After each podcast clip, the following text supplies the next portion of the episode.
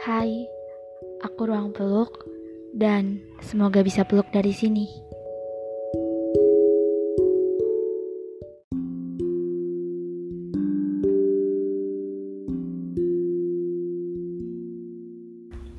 Pernah enggak ngerasa malas buat memulai hal yang pernah gagal kita jalanin dengan baik di masa lalu?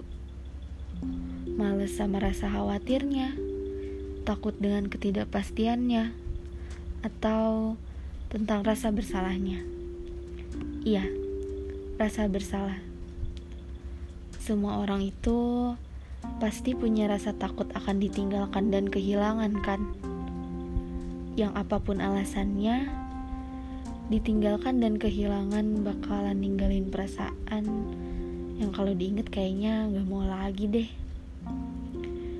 Posisi yang membuat beberapa gak mau memulai karena takut untuk disakiti, dan beberapa lagi justru takut malah menyakiti.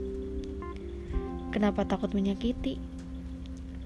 Karena biasanya orang yang merasa begini selalu punya perasaan khawatir tentang gimana kalau ternyata aku penyebabnya, gimana kalau aku yang jahatnya, gimana kalau aku ditinggal ya emang karena aku yang salah.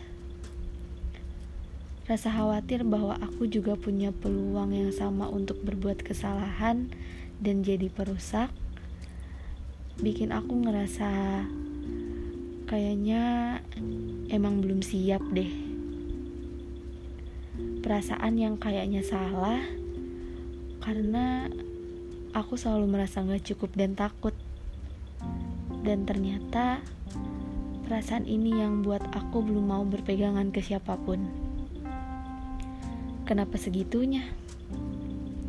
Gimana ya? Hmm, takutnya berurusan sama aku justru malah tidak menyenangkan, justru malah merepotkan.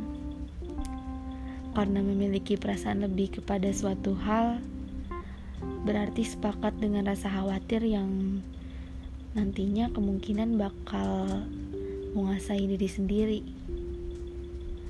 Perasaan takut tiba-tiba hilang, takut tiba-tiba ditinggal, dan pertanyaan lain yang kayaknya nggak perlu ditanyain juga.